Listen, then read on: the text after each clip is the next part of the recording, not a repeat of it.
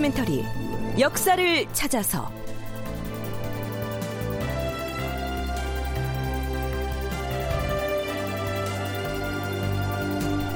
제 678편 모든 권력은 대비로부터 나왔다. 극본 이상락, 연출 정혜진.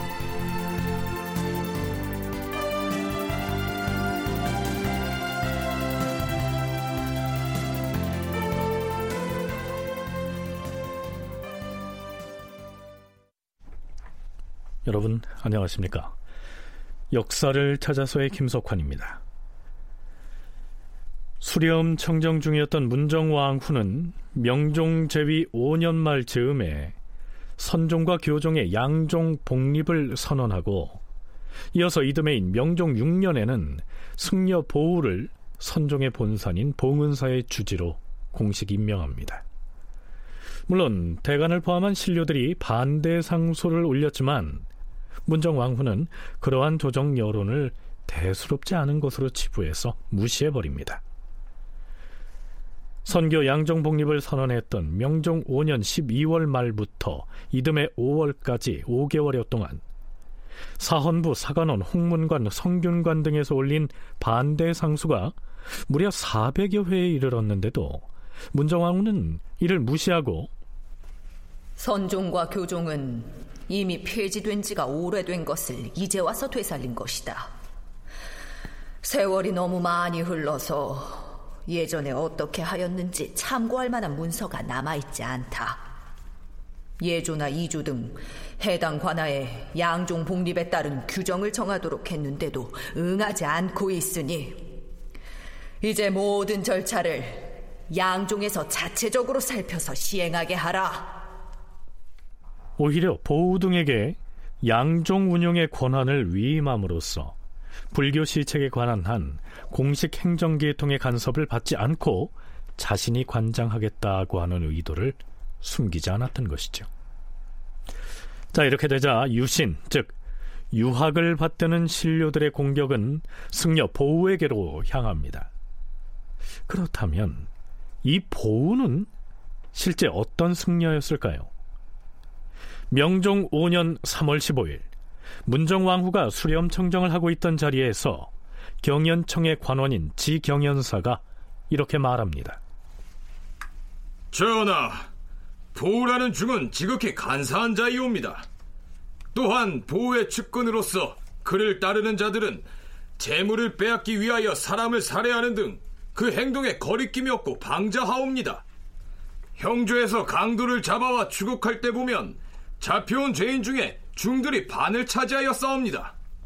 만일 내수사에서 사찰에 금지 표말을 세워 중들을 비호한다면 이단인 불교만 성하고 우리의 유교는 쇠망하게 될 뿐만 아니라 무 사람들이 군역을 피하려고 봉은사로 모여들어 도적이 될 것이니 그 해독이 백성에게 미칠까 걱정되옵니다.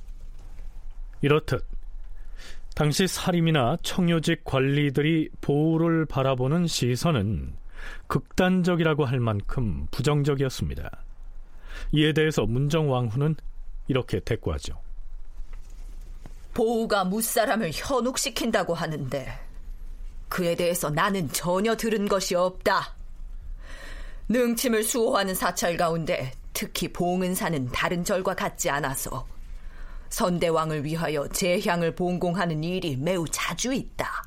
그럼에도 이 막중한 일을 맡아 하는 봉은사 주지 보우를 두고 모함하고 해치려 하는 자들이 있어 주상과 내가 통분해하고 있는데 조정에서마저 떠도는 말에 현혹되고 있으니 매우 옳지 못하다.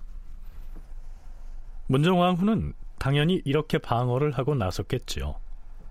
진주교육대학 윤정 교수의 얘기 들어보시죠. 백성들 중에 진짜로 나쁘게 말해서 피역을 하고 싶은 자들은 봉원사에 몰러 가게 되는 거죠. 그러면 봉은사에서 이제 절이니까 몰려온 사람들을 데리고 있고 이렇게 하면 또 거기 절의 일을 하면서 그 안에 살 수 있는 구조가 되고 그러면 점점 더 그 봉은사에 사람들이 많이 몰리게 되는 명종 6년경이 되면 벌써 봉은사로 백성들이 몰린다라는 비판들이 이루어집니다. 그래서 좌이정 상진이 뭐라고 얘기하냐면 어리석은 백성들이 봉은사의 중들이 은총을 입는다는 말을 듣고 경망하게 상께서 불교를 많이 믿는다고 생각해가지고 몰려들고 있다. 그래서 저는 사임하겠습니다라는 말을 할 만큼 어쨌든 조정에서도 커다랗게 문제가 될 만큼 어, 봉은사 혹은 보우의 역할들이 백성들에게도 감지될 만큼 역할이 커지고 있습니다. 물론 기본적으로 조선은 유교 국가이기 때문에 조선 왕조실록에서 이 보호를 찬양하거나 혹은 긍정적으로 기술한 사관의 논평은 단 한 줄도 찾아볼 수가 없습니다. 그렇다면 불교 쪽에서 봤을 때 그는 어떤 인물이었을까요? 보우의 호는 허웅당인데요. 뒷날 그의 제자들이 보우의 시문들을 모아서 엮은 허웅당 집을 보면 보우를 이렇게 평하고 있습니다. 보우의 타고난 자질은 이 즈음에 홀로 우뚝하여 도가 충만한 세계를 홀로 걸어가시었다. 그는 인의와 도덕이 아닌 것은 감히 사람들 앞에서 베풀지 아니하였으니 지극히 덕이 높은 지인의 경지가 아니고 무엇이랴. 사람들과 더불어 가슴을 열어 생각을 펴거나 거두어 들이는 것이 정광석화처럼 빨랐으니 그의 모습은 사자가 버티고 앉아 있는 듯하여 감히 그 예봉을 당할 자가 없었다. 네. 물론 제자들이 스승의 문집을 엮으면서 쓴 발문인 점은 감안해야 되겠죠. 그런데 사람들에게 인의와 도덕을 베풀었다라고 했습니다. 이것은 불교 쪽보다는 유교의 덕목이지요. 보우가 유교의 경학에도 상당한 수준의 소양을 갖추고 있었다는 증표라고 할 것입니다. 따라서 유학을 신봉하는 선비들이 입을 모아서 보호를 비판한 것은 그의 소양과 지도력을 경계하는 의미도 담고 있을 것이다. 경희대학교 한춘순 교수의 견해가 그러합니다. 유생이나 대간이 표리부동하고 간사한 자라고 비판을 합니다. 그러나 그는 일정하게 경하게도 학문적 소양이 있었던 것은 틀림없는 사실인 것 같아요. 그리고 불교계에서도 꽤 알려진 인물이었고 또 사람을 끌만한 어떤 능력 정도는 틀림없이 있었던 것 같습니다. 그래서 유생이나 대간의 입장에서는 오도, 즉 유교를 해치는 이단인 보우를 요승이라고 비난할 수밖에 없었던 것이죠. 요컨대 그 보우는 문정왕후가 자신의 권력 기반을 천령 후에도 유지하기 위해서 필요로 했던 왕실 불교를 뒷받침할 불교계 적임자로 발탁이 된 겁니다. 문정왕후가 보우를 막 봉은사 주지로 영입했을 때 성균 생원 안사준도 이런 말을 한 적이 있습니다. 전하, 요망한 중 보우는 유교를 좀 먹는 도적이옵니다. 그는 원래 간사하고 교활한 바탕에다 문무의 기회까지 곁들인 자이옵니다. 문무의 기회를 갖췄다 하는 말은 승려의 신분이면서도 시문을 짓는 데에도 능했다는 얘기입니다. 그러니 더욱 경계해야 한다는 뜻이겠죠. 수렴청정을 통해 본 문정왕후의 정치 권력이라고 하는 논문의 저자인 김주희는 해당 논문에서 문정왕후가 보호를 발탁한 배경을 이렇게 분석하고 있습니다. 문정왕후의 불교 진흥책은 개인적인 신앙심의 발로라는 측면도 있으나 당신은 군역을 피해 사찰로 몰려간 피역승의 증가와 그에 따른 사회 문제의 해결이 더 중요한 배경이 되었다. 그러나 자신들의 노력만으로 혁신을 도모하기에는 한계가 있음을 깨닫고 보호를 통해 사림을 견제하면서 유교와 불교의 공존을 꾀한 것으로 풀이된다. 자, 이 논문의 저자는 문정왕 후의 불교 시책을 두고 사회 문제로 대두된 피역승 문제 해결책을 찾고 유불 공존을 통해 혁신을 도모하기 위한 것이다. 이렇게 비교적 긍정적으로 이해하고 있는 점이 조금 이채롭습니다. 자, 과연 문정왕후가 그리고 승려 보우가 그러한 역할을 하게 될 것인지 지금부터 살펴보시죠.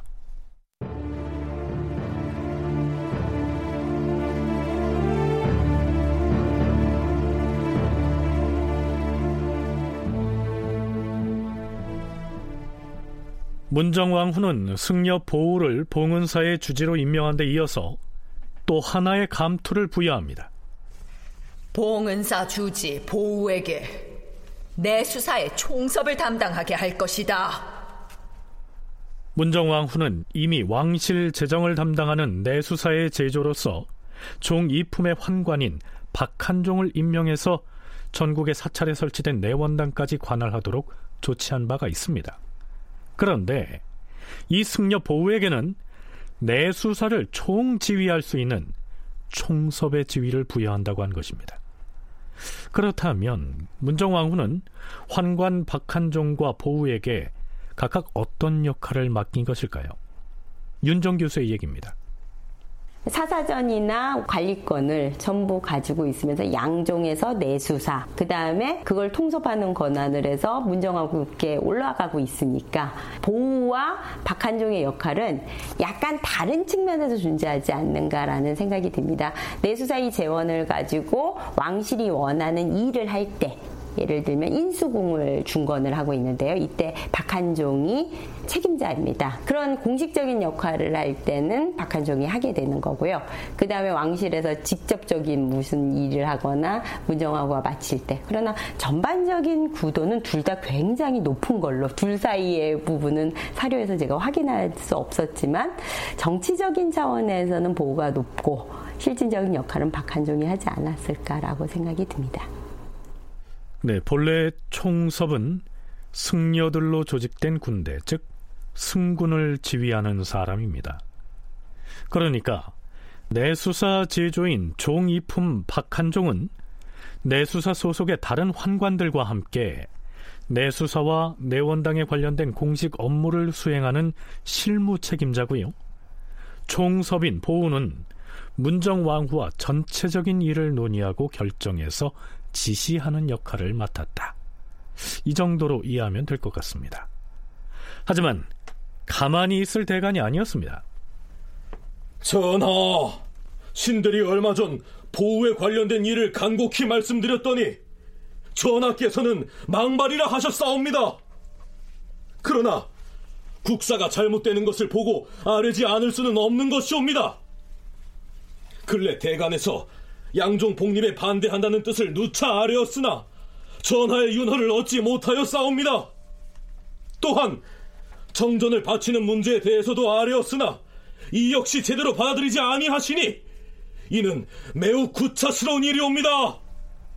여기에서 정전을 바친다는 것은 승려가 되려는 사람이 도첩을 받을 때 병역의 의무를 면하는 조건으로 돈을 바치는 것을 의미합니다. 주상 전하, 애초로운 우리 백성들은 16세에 처음 병역 의무를 수행하러 나아갔다가 60세 노인이 되어서야 군역을 면하게 되는데 그간의 고생과 고초가 심하게 이를 데 없사옵니다.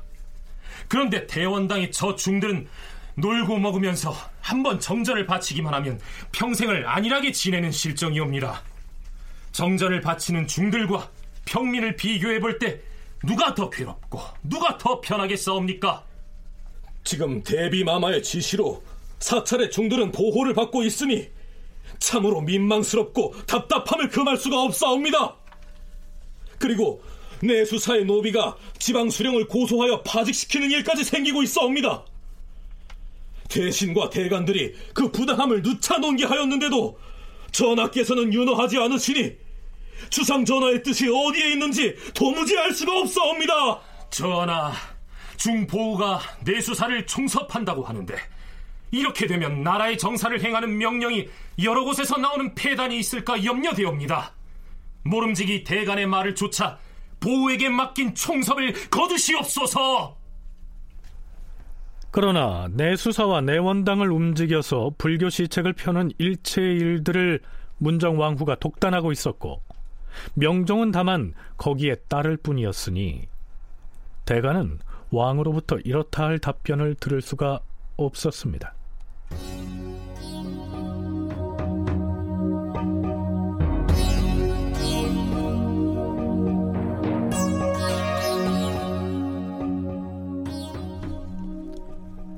자, 그렇다면 문정왕후는 내수사 제조 박한종과 봉은사 주지이자 내수사의 총섭인 보우로자인 이 조직을 어떻게 활용하게 될까요?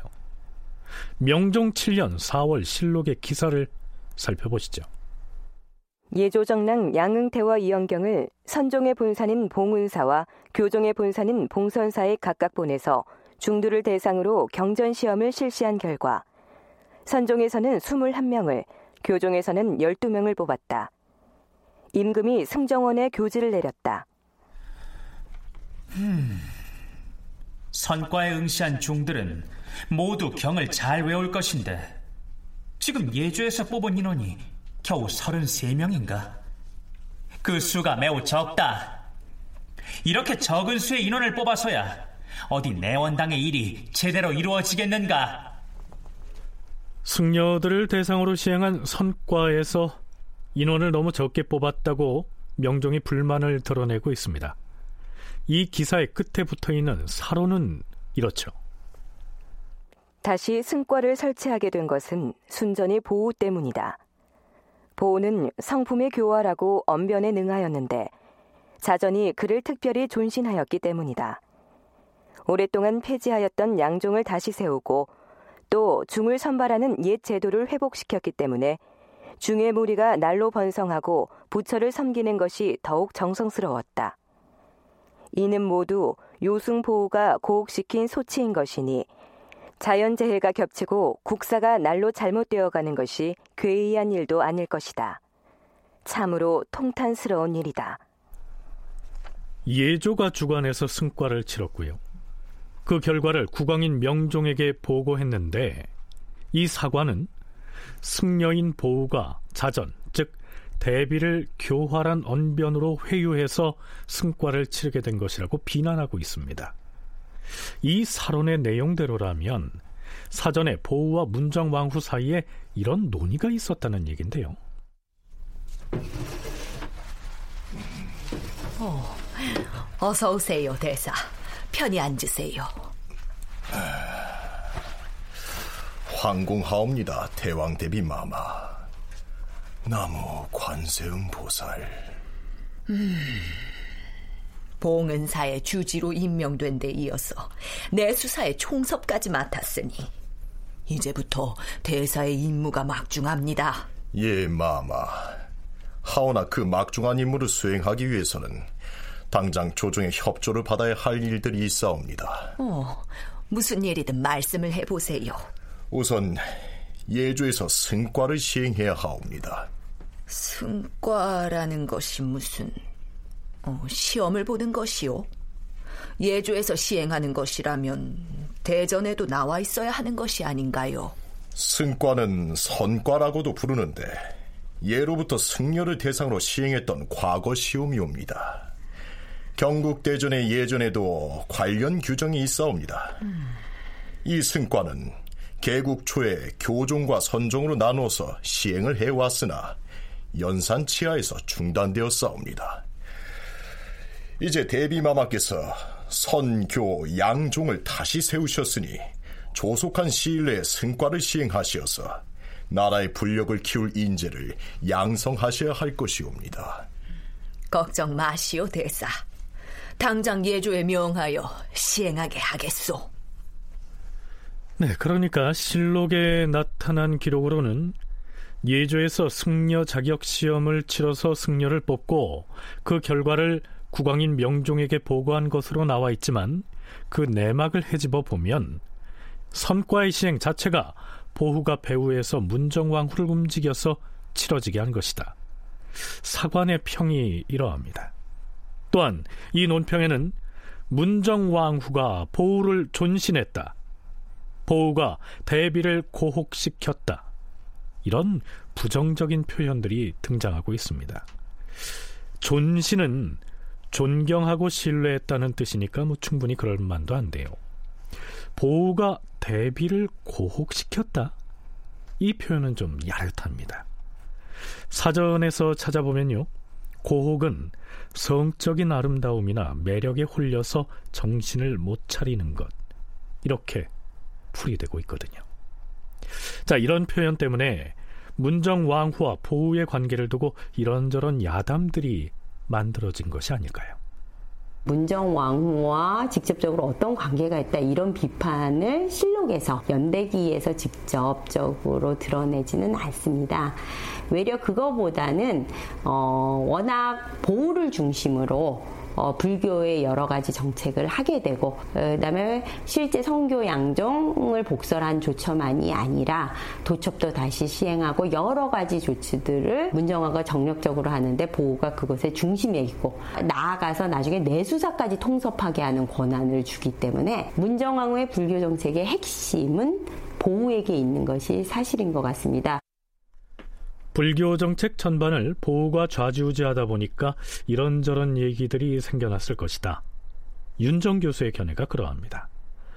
참고로 한 가지를 덧붙이자면 숭유 억부를 기본으로 삼았던 조선에서 애당초 이 승려 자격 시험이라고 할 선과를 시행했던 것은 사실 불교를 진흥하기 위한 것이 아니었습니다. 자격 시험을 통과한 사람에게만 승려의 자격을 부여한다는 것. 이것은 아무나 출가해서 승려가 될 수 없도록 통제하겠다는 것이었으니까요.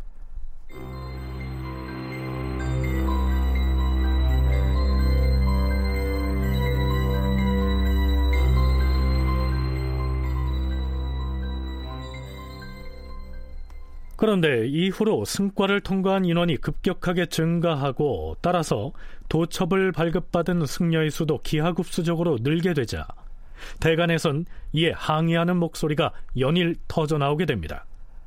먼저 한춘순 교수의 얘기 들어보시죠. 승과에 응시한 전원이 합격하여 그 선발 과정의 공정성의 문제가 있었다고 할 수 있고요. 또 이제 합격을 하면 승려에게 도첩을 발급을 해야 되지 않습니까? 각도에서 조사한 승려의 근각, 그러니까 그 승려가 어떤 죄를 범했느냐, 이름이 누구냐, 생년월일이 뭐냐, 그의 조상은 어떻다. 이걸 다 조사한 게 있는데 그것과 이제 양종에서 이걸 도처 발급하는 걸 총괄하니까요. 양종이 보고한 그 사람의 그 신원, 사항이 일치하지 않아도 무조건 도첩을 주도록 했다는 거예요. 즉, 승과의 선발 과정이 공정하지 않았고 도첩을 발급하는 데 있어서 이렇게 공정성이 문제될 수 있는 소지가 있었기 때문이에요. 주상 전하, 승과를 시행하는 것이 아무나 중이 되는 것을 금지하기 위해서라고 하지만 실상은 그렇지 않사옵니다. 옛날에는 중이 된 자들이 오직 세금 내는 것을 피하고 호적에서 빠지면 만족해 했었는데 지금은 의식주를 봉양받는 즐거움에 취해 있사오며 옛날에는 중이 되면 오히려 부역에 징발되거나 혹은 이전에 살던 고을로 쇠환될까봐 두려워했었는데 지금은 승과에 응시하여 도첩을 받으면 놀고 먹을 수가 있다는 기대감 때문에 너도 나도 응시하고 있어옵니다. 사정이 이러하니 고통받는 백성들이 다 투어충이 되려고 몰려들고 있는 것이옵니다. 주상 전하, 당초 양종을 설치할 적에는 폐단을 없애기 위한 것이라 하셨사옵니다. 그때 내리셨던 전하의 분부가 아직도 귀에 쟁쟁하옵니다. 하운데 요즘 치러지는 시험은 은밀히 선종과 교종, 양종으로 하여금 주관하게 하고 있사옵니다. 승과 시험에 대한 일을 주상 전학기에는 나르지도 아니하고 합격하여 승려가 된 자들의 신원도 밝히지 않음으로써 거짓 승려들이 마구 뒤섞이는 폐단이 일어나고 있으니 폐단을 구제하기 위해 시행한다는 전하의 분부와 너무도 큰 차이가 있사옵니다. 불경을 시험 보이는 일은 양종에서 주관하게 하였으나 승려의 자격을 인증하는 도첩만은 예조에서 발급하게 하였는데 이는 도첩 발급이 매우 중하기 때문이옵니다. 하운데 이번 불경 시험에 통과한 800명 중에 한 사람도 낙방시키지 아니하고 모두에게 도첩을 주었으니 도첩을 받는 자가 해가 갈수록 늘어나고 있어옵니다. 머지않아 도첩 승려의 수가 평민의 10배가 되는 사태가 온다면 전하께서는 장차 누구와 더불어 이 나라를 지키겠사옵니까? 전하, 오늘 마침 대비께서도 수렴 청정을 하시니 사헌부에서 다시 아뢰겠사옵니다. 불교를 장려하는 일은 본디 아름다운 일이 아니므로 처음부터 하지 않는 것이 광명정대하옵니다. 부득이 해야 한다면 예조에서 주관하여 경문을 잘 외는 자를 뽑은 다음에 근각이 어긋나는 자가 있는지를 잘 살펴야 하옵니다. 네, 이렇게 강하게 반대하고 있습니다. 참고로 근각이란 범죄자의 죄상이나 이름, 생년월일, 인상 및 그의 조상 등에 관한 사항을 기록한 표를 일컫습니다. 그러니까 승과에 합격한 사람의 경우에는 신원조회에 해당하는 이 근각을 살펴본 다음 도첩을 줘야 한다. 이런 얘기죠. 그런데 근각을 살피는 일마저 양종에게 맡겨 놓았으니 그들은 필시 한 사람도 탈락시키지 아니하고 빠짐없이 다 뽑을 것이옵니다. 더구나 요즘에 마침 병조에서 군적을 작성하고 있는데 군역을 피하기 위해서 모두 승려가 되겠다고 사찰로 몰려든다면 외적의 침입을 누구와 함께 막겠사옵니까? 이는 국가의 치란과 흥망이 달린 문제이옵니다. 참으로 국가에 큰 해가 없다면 신등이 어찌 이렇게까지 논개하겠사옵니까? 전하! 처음에 승과 시험을 예조에서 주관할 때에는 응시자들 중 낙방하는 사람이 상당수였사옵니다. 그러자 승려 보우가 승과를 이런 식으로 치르면 앞으로는 시험을 보겠다고 나서는 승려가 아무도 없을 것이다. 이렇게 말했는데 그 다음부터는 아예 시험을 양종에서 주관하게 되었다는 소문이 돌고 있사옵니다. 모름지기 예조로 하여금 함께 시험을 주관하게 해야 하옵니다. 전적으로 양종에게만 맡겨두면 백성들이 모두 승려가 되어 나라의 군역을 담당할 장정들이 없게 될 것이옵니다. 그런 뒤에는 떼지어서 도적이 일어날 것이니 그 폐단이 더욱 심각할 터인데 전하께서는 이를 유념하지 않으시기 때문에 더욱 통민스럽사옵니다. 주상 전하, 속히 공문에 따르시옵소서. 근래 백성들이 군역을 피해 산속으로 들어가기 때문에 사찰의 내원당에 통령을 두어 다스리게 하였고 도첩이 없는 사람은 추세하여 적발하려고 한 것이니 그렇게 하면 승려가 되는 길이 그리 넓지는 않을 것이다. 승과는 애당초 양종이 주관하여 시험을 치르게 하였는데 조정의 의논에 따라서 예관들도 함께 참여해서 뽑게 하였던 것이다. 그런데 시험을 주관하는 예관들이 지나치게 엄격하게 관리를 함으로써 승려들로 하여금 시험을 보지 못하도록 하는 결과를 낳았으니 이는 백성을 속이는 일이 된다. 설사 양종이 단독으로 시험한다 해도 반드시 뒷소문이 있을 것인데 어찌 함부로 뽑을 수가 있겠는가? 대저 백성들은 곤궁에 시달리다가 어찌할 방도가 없어서 부득이 승려가 되는 것이다. 조정이 청렴하게 정치를 하여서 백성들을 함부로 역에 동원하거나 함부로 과세를 하여서 재산을 빼앗지 않는다면 승려들도 산속을 나와 알아서 환속을 할 것이다. 어찌 처자와 이별하고 승려가 되고 싶겠는가? 전하, 이 일로 대간이 대궐문 앞에 엎드려 복합한 지 이미 열흘이 지났고 홍문관 시종들이 차자를 올린 것도 한두 번이 아니었으며 대신과 육경들도 여러 차례 징계를 하였는데도 전하의 마음을 돌리지 못했사옵니다. 신등이 바라는 것은 양종의 폐단을 바로잡자는 것이온데 승과 시험을 선정과 교정 등 불교계에만 맡기지 말고 조정에서 주관해야 한다는 주청이 이어졌지만 대비의 의지는 견고했습니다. 윤허하지 않을 것이다. 이 기사의 마지막 문장은 이렇습니다. 자전이 윤허하지 않는다고 답하였다. 임금은 끝내 한마디도 하지 않은 채 논계가 끝나자 빈청을 물러갔다. 다른 정치 사안 역시 마찬가지였지만 특히 불교 관련 시책에 관한 한 명종은 문정 왕후의 위세에 눌려서 입도 뻥끗하지 못했던 것입니다. 이렇게 승과를 거쳐서 도첩을 받는 승려들이 무더기로 양산됐던 것이죠. 도첩 발급받은 그 도첩성을 보면은요, 명종 7년 8월 462명이 도첩을 받습니다. 근데 8월 1일까지 도첩을 발급받은 총 인원이 2,580명이에요. 그러니까 거의 5개월 사이에 2,580명이 합법적인 승려가 된 거죠. 승과를 거쳐서. 이렇게 되니까 이렇게 됐기 때문에 여기에 대한 불만이 있을 수밖에 없었던 거고요.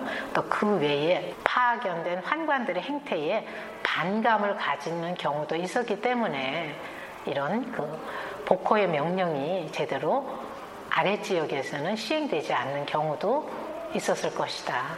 네, 이렇게 봅니다.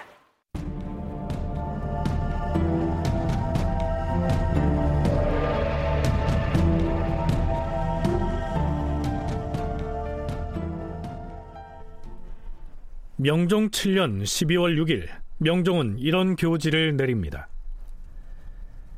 전국 각도의 각 사찰은 법에 따라서 중들을 수호하도록 하고 예조는 사목에 따라서 승려들을 복호하라. 회복할 복자에다 지포자를 쓰는 이 복호는요.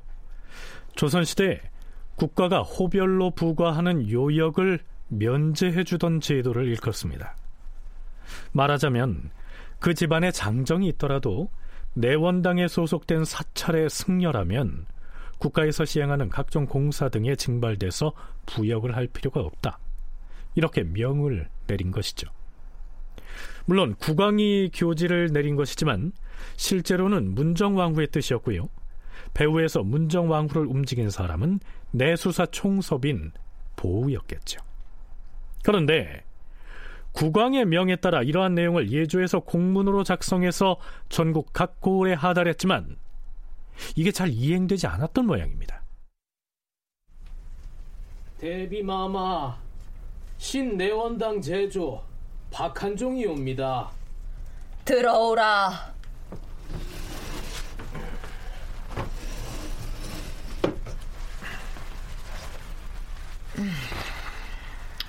예조의 전국 각 고을에 공문을 보내서 내원당에 있는 사찰의 승려들은 복호를 하라고 명했는데 잘 이행이 되고 있다고 하던가. 그것이 그렇지가 않사옵니다. 그렇지가 않다니. 그것이 무슨 말인가? 내원당 승려들의 자벽을 면제해 주라는 예조의 공문이 각 고을에 전달되었으나 고을 수령들이 이를 잘 이행하지 않고 오히려 내원당의 주지승들을 괴롭히는 바람에 승려들이 저를 비우는 사태가 벌어지고 있사옵니다. 하하, 이런 이런. 고을 수령이 예주에서 내려보낸 공문을 거역한다는 말인가? 그렇사옵니다, 대비마마. 아니 그러면 그대는 이 일을 수수방관하고 있을 것인가? 신이 어찌했으면 좋겠는지 마마께서 명을 내려주신다면 하하, 이런 한심한 지고 내가 무엇 때문에 내 원당 제조인 그대에게 당상인을 부여했는가? 당장 내 수사에서 호승관자를 작성하여 환관들에게 나눠주고 각도로 내려가서 수령에게 전달하도록 하라. 호승관자라고 하는 것은 각 사찰의 승려들을 보호하도록 하급 관청에 내려보내는 공문을 읽었습니다. 애당초에 문정왕후는 종 이품의 당상관에 해당하는 박한종에게 내수사의 제조를 맡기면서 관인을 찍어서 공문을 발급할 수 있는 당상인의 권한을 주었죠. 이렇게 해서 문정 왕후의 지위를 받은 내수사의 환관들이 내수사 제조 박한종의 명의로 발급한 이 호승관자를 가지고 전국 팔도로 내려가서 각도의 수령들에게 공문대로 이행하라고 하는 명을 전했을 겁니다. 윤정 교수의 얘기 들어보시죠. 명종 5년 1월에 내수사 담당 내시에게 당상인을 발급하도록 명령을 합니다. 도장을 준 거죠. 이걸 갖고 가면 지방관들이 당연히 상급자가 와서 보여달라 그러니까 안 할 수가 없는 상황이 벌어졌죠. 그 내수사에게 실질적인 도장을 줌으로써 지방제도에 마치 어사를 파견하는 것 같은 행위를 많이 하고 있습니다. 이렇게 되니까 당연히 지방관들은 국왕과 바로 연결된 사람들이 적관을 오고 혹은 그들의 입장에 맞춰서 일을 처리해야 되니까 계속 파해단이 제기되고 이것에 대해서 민원이 제기돼 그 사원부나 사관원 양세에서 비판의 상수들이 올라오고 있습니다. 국왕의 명을 받들어서 예조나 병조 등 육조에서 발행한 공문을 가지고 지방고을의 수령에게 명령을 하달하는 것. 이것이 공식 행정체계입니다. 그런데 대비의 명을 받들어서 내수사에서 발급한 공문을 가지고 환관들이 지방에 내려가서 지방관하의 수령들에게 명령을 하달하는 것. 이것이야말로 이전에는 구경할 수 없었던 이른바 비선 조직을 통한 통치 행위입니다. 그렇다면 이런 편법적인 비선 정치가 원만하게 이행됐을까요? 평안도의 중화군 관하로 가보시죠.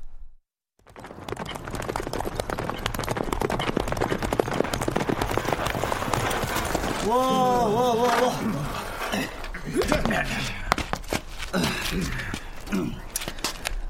문을 열어라. 아니, 군수에게 나와서 영접하라 전하라. 어디서 온 자들인데 군수를 나오라 말라 하는 것인가? 나는 내 수사의 관문을 가지고 왔느니라. 속히 군수에게 나와서 명을 수령하라고 전하라지 않느냐? 왜 이리 소란스러운 것이냐? 나리, 이 자들이 내 수사의 관문을 가지고 왔다면서 우격다짐으로 내가 군수인데 어디서 무슨 일로 오셨소? 나는 내 수사의 전곡이다. 내 수사 제조대감의 관문을 군수에게 시달하러 내려온 관원인데 어찌 이리 대접이 박절한가?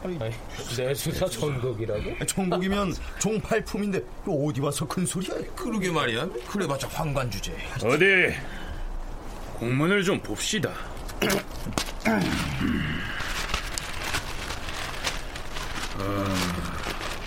아하, 그러니까 우리 고을의 사찰의 중들 모두 자벽을 면제하라는 것이요. 지금 도로를 정비하는 역사가 한창인데 내원당의 중들 모두 면제한다면 누구를 부역에 불러내란 말이오? 나는 그리할 수 없어. 뭐라? 이것이 누구의 명인 줄 알고 이러는 것인가? 누구의 명이든 따를 수 없소. 승려들은 내 원당의 토지를 관리하고 있는 거로 여기에 동원할 수 없다 하지 않았는가? 우리는 어명이만 따를 뿐이요. 내원당자는 자격이 면제되는 지목이었어요. 토지였는데. 그런데 이렇게 지시를 해도 내원당전 복호 지시가 제대로 지켜지지를 않고 있었던 거죠. 그러니까 문정왕후가 각도로 환관을 보내서 복호 시형을 이제 재산 강조합니다. 그런데도 그 중화의 관리였던 김덕룡이라는 인물이 있어요. 그 자병 면제를 불만스럽게 생각해서 그 명령을 이행하지 않아요. 그리고 파견된 내수사 환관을 대접도 잘 대접 환대를 하지 않습니다. 그러니까 바로 올라갔죠 내수사로 올라가니까 바로 그게 또 문종왕후에게 이제 알려지게 되고요. 그래서 그로 인해서 그는 추고를 당하는 처지가 됩니다. 이후에 이제 외방에서 파견된 환관의 활동을 그리고 접대에 적극적으로 나서게 되고요. 그러한 상황에서 민점 탈점이 집중적으로 행해집니다. 민간의 토지를 빼앗는 민전 탈점에 관한 내용은 나중에 살펴보겠는데요. 이렇게 중화 군수에게 홀대를 받고 돌아간 환관은 내수사 제조 박한종에게 그 사실을 알렸을 거고요. 박한종은 문정왕후에게 달려가 고했겠죠. 그러자 문정왕후는 당연히 국왕인 명종을 닥달했을 것이고요. 명종은 편전에 나가서 대소신료들에게 이렇게 말합니다. 대비께서 내관을 시켜서 내 수사의 승려를 보호하라는 호승관자를 가지고 각 도로 가게 하였는데 중화군의 관리가 명을 거행하지도 않았을 뿐 아니라 또한 명을 받들고 간 내관에게 아무런 대접도 하지 않았다고 하니 신하로서 어찌 감히 이와 같을 수가 있는가? 평안감사에게 글을 내려서 중화군수를 엄히 추구하게 하고 그 결과를 과인에게 계문하게 하라. 그때 황관들이 내수사의 명을 받들고 각 고을로 내려가니 여러 고을 수령들이 그 명을 받들어서 모두 따랐으나 중화군수 김덕룡만은 명을 거행하지 않고 또한 내수사의 내관을 대접하지도 않았다 하여 추국을 당하였다. 지방의 관리들과 문정왕 후의 명을 받은 내수사의 환관들 사이에 벌어지는 다툼과 갈등은 이후로도 이어집니다.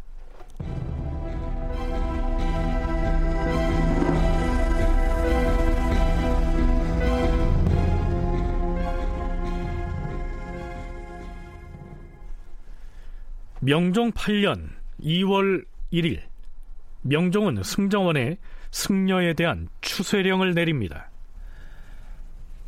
수령들에게 명하여 전국 각지의 중들을 모두 추세하게 하라. 허나 추세를 할 때 고월 수령이 혹 군사를 일으켜서 엄습하여 잡아들이게 되면 중들이 공포감을 느끼고 저를 버리고 모두 산속으로 도망하여 끝내 도적대가 된다고 하니 그 폐단이 없지 않을 터이다. 당초의 사목에 따라 견항과 의양의 역사에서 호패를 받은 자와 도첩을 가지고 있는 승려들 그리고 50세 이상 15세 이하인 자는 추쇠하지 말라. 추쇠할 때 군사를 일으켜서 절에 들어가지 말고 각 읍의 이정으로 하여금 수색하게 함으로써 소요를 일으키지 못하게 하라. 몸 붙일 데 없이 빌어먹는 중은 역에 동원하지 말 것을 팔도 관찰사와 추세 경찰관들에게 알리라. 자, 이제 승과를 실시해서 도첩을 모두 발급해 줬으니까 승려의 자격을 갖추지 못한 사람들을 모두 추적해서 색출하라 하는 얘기입니다. 즉, 병역이나 부역 따위를 기피하기 위해서 사찰 등으로 도주한 사람들을 붙잡아 본래의 고장으로 돌려보내고 호적에도 올리고 군적에도 등재하라는 명을 내린 것이죠. 그런데요, 여기에서 견항과 의항의 역사에서 호패를 받은 자와 도첩을 가지고 있는 승려들은 제외하라 라고 했는데요. 한강의 광나루 부근의 견항에 물난리 피해를 막기 위해서 방조제 쌓는 공사를 할 때 전국 사찰의 승도들을 동원하면서 그들에게 호패를 주었고요.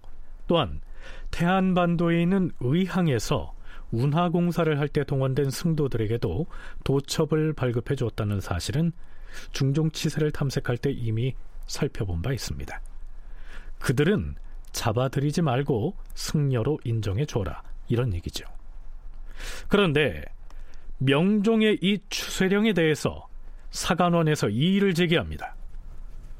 전하, 중을 추세하라는 사목에 대해서는 당초에 이미 상세히 밝혀서 하달하였는데 지금 아무 까닭 없이 다시 추세령을 내리신다면 중의 무리가 모두 도망쳐 숨어버릴 터이니 추세할 수 없을 뿐만 아니라 한가 추세한다는 명목만 있고 추세의 실익은 없을까 두렵사옵니다. 뿐만 아니오라 시골 향촌의 말단 관리인 이정은 대부분 힘도 없고 용렬한 사람들이어서 내원당에 있는 사찰의 금표 안에는 발도 들여놓지 못하는 실정이옵니다. 더구나 사찰에 사는 중들이 워낙 많아 얼굴도 알지 못하는데 누가 양인이고 천민인지 그 신원을 어떻게 살필 것이며 군역의 의무가 있는 자인지의 여부를 어떻게 조사하겠사옵니까? 수령이 친히 가서 추세하여도 빠져나갈 염려가 있는데 무지한 촌백성으로 하여금 대면대면 수색하게 하는 것이 과연 무슨 도움이 있겠사옵니까? 대간에 간하는 바가 그러하다면 일단 추세령을 정지하게 하라. 그러나 과인의 생각은 추세하지 말라는 것이 아니라 시끄러워지지 않게 하려는 것뿐이다. 전하, 홍문관에서 아뢰옵니다. 지금 군적의 이름이 실려 있는 백성들 중에는 굶주림 때문에 병역 의무를 이행하지 못하고 살던 고장을 떠나 흩어져서 가족과 편히 살 수 없게 된 자들이 얼마나 많은지 아시옵니까? 그런데 전하께서는 이들은 걱정하지 아니하시고 다만 빌어먹는 중들이 역에 동원될까 그것만을 근심하시니 이럴 수는 없는 것이옵니다. 또한 사찰의 주지라고 하는 자들은 대개 내 수사의 비호만을 믿고서 거만하게 앉아 여러 사찰을 호령하면서 자기 하고 싶은 대로 하는 자들이옵니다. 그런데 이들에 대한 추세를 담당하는 하급 관리들은 대개가 비천한 촌민들이니 어찌 산사에 찾아가서 도첩이 없는 중들을 찾아낼 수 있겠사옵니까? 수령으로 하여금 신이 사찰에 가서 그 일을 집행하게 하시옵소서. 윤허하지 않을 것이다. 이때 병역 의무를 질 사람들을 대상으로 한 군적 조사도 함께 진행되고 있었는데요. 전라도에서 이런 일이 생깁니다.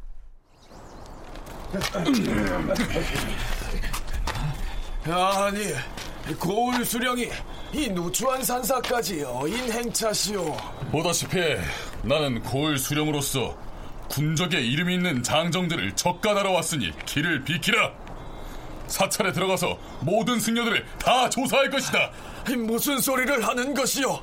사찰 진입로에 설치된 금표를 보지 못하였어. 나는 이 고을의 수령이고 이 사찰에 있는 승도들도 나의 백성이다. 뭐들 하느냐? 사찰을 다 뒤져서 모든 승도들의 신분을 확인하라. 예. 군적에 이름이 올라 있는 자들은 도첩을 가진 사람이든 아니든 모두 잡아오라. 네, 이 일 역시 내 수사를 거쳐서 문정왕후에게 보고됩니다. 호패와 도첩을 가진 승려들은 적간에서 제외하라 이러지 않았는가?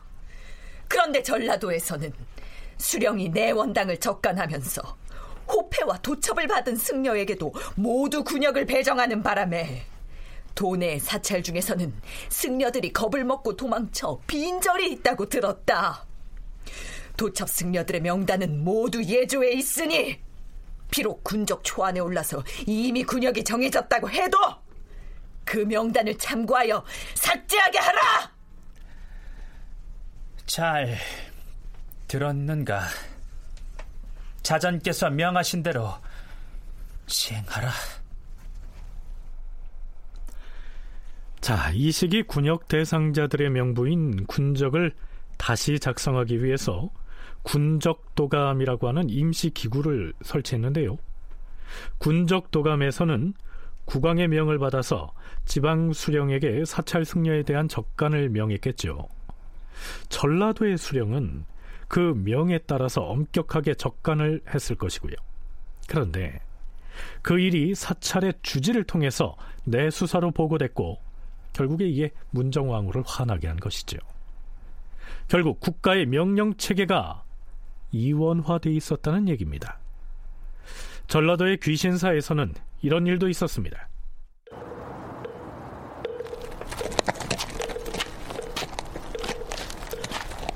어, 여기가 귀신사라 했겠다. 돌아올 귀자에다 믿을 신자라. 음, 그래. 절 이름이 좋아서 마음에 들었다. 모처럼 이 절에 들어가서 말에게 물도 먹일 겸 잠시 쉬었다 가야겠구나. 여보라, 주지승이 있으면 잠시 나오라고 하여라. 내가 이 절의 주지인데 무슨 일로 나를 찾는 것인가? 나는 성균관 하규 유세무다. 말에게 물도 먹일 겸 이 절에서 잠시 쉬어가려고. 어디 신성한 도량 안으로 짐승을 끌고 들어오는 것이냐? 또한 어찌하여 유학을 하는 사람이 감히 절에 들어와서 거들먹거리는 것인가? 뭐라?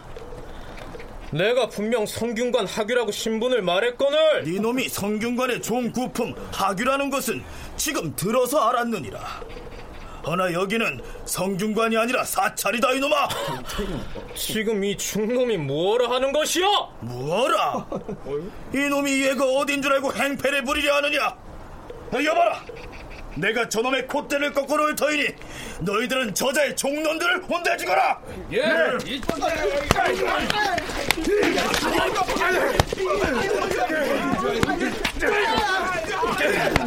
이놈이야 내가 이래봬도 어엿한 성균관의 관리이거늘 이놈이 중놈 주제에 어찌하여 나한테 이토록 모욕을 주는 것이냐?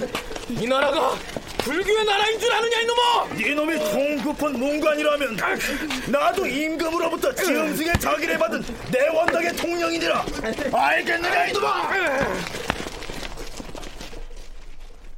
자, 이 사실이 조정에 알려지자 사헌부에서 문제를 삼고 나섭니다. 전하, 성균 하규 유세무가 전주의 귀신사에 들러서 말에게 물을 먹이고 절에 들어가서 쉬려고 하였더니 그 절의 주지승이 몽둥이를 든 백여 명의 무리를 거느리고 나와서 유세무의 멱살을 잡고 초립을 찢으며 구타하려 하였사옵니다. 그 절의 중들은 유세무의 종을 구타하여 머리가 터졌다고 하옵니다.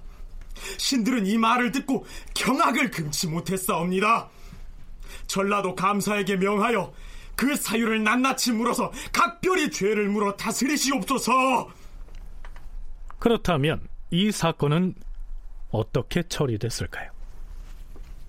흠, 사헌부에서 간하는 말을 과인도 잘 들었다.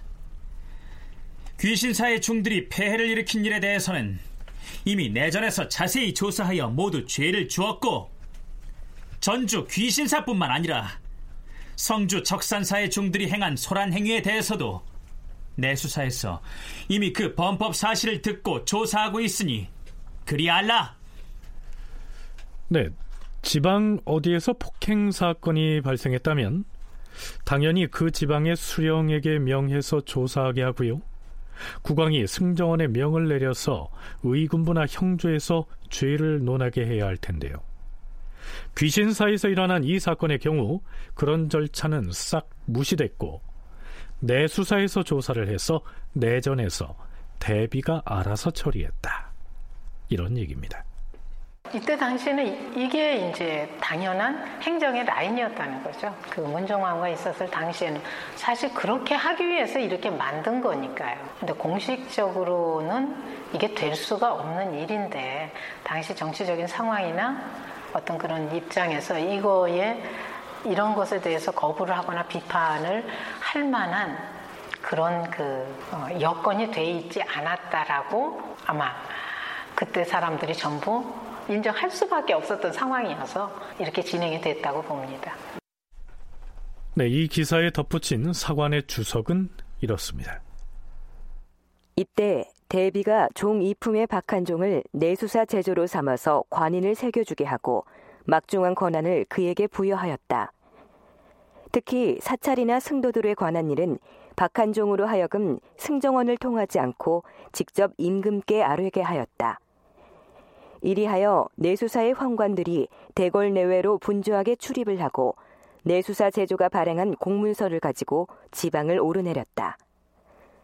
그 바람에 내원당의 노비나 중들에 관한 일을 잘못 처리하여 수령들이 파직되기도 하고 옥에 갇히거나 곤장을 맞은 지방 관리들이 많았지만 승정원에서는 그 사실을 알지도 못하였다. 이렇듯 공식적인 행정계통보다 문정왕후를 정점으로 한 비선 라인이 더욱 위세를 떨치고 있었으니 사관이 당시의 상황을 이렇게 표현한 것은 어쩌면 당연한 일이라고 하겠습니다. 사신은 논하노라. 아, 나라가 망할 날이 얼마 남지 않았도다. 다큐멘터리 역사를 찾아서 다음 주 이 시간에 계속하겠습니다.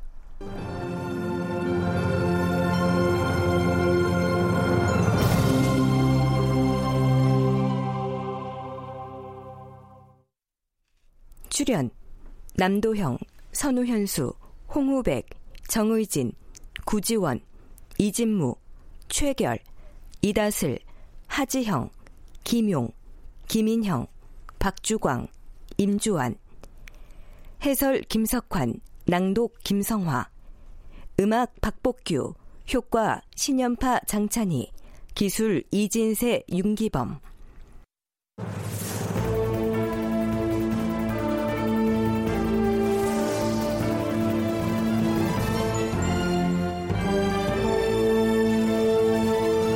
다큐멘터리 역사를 찾아서 제 678편 모든 권력은 대비로부터 나왔다. 이상락극본 정혜진 연출로 보내드렸습니다.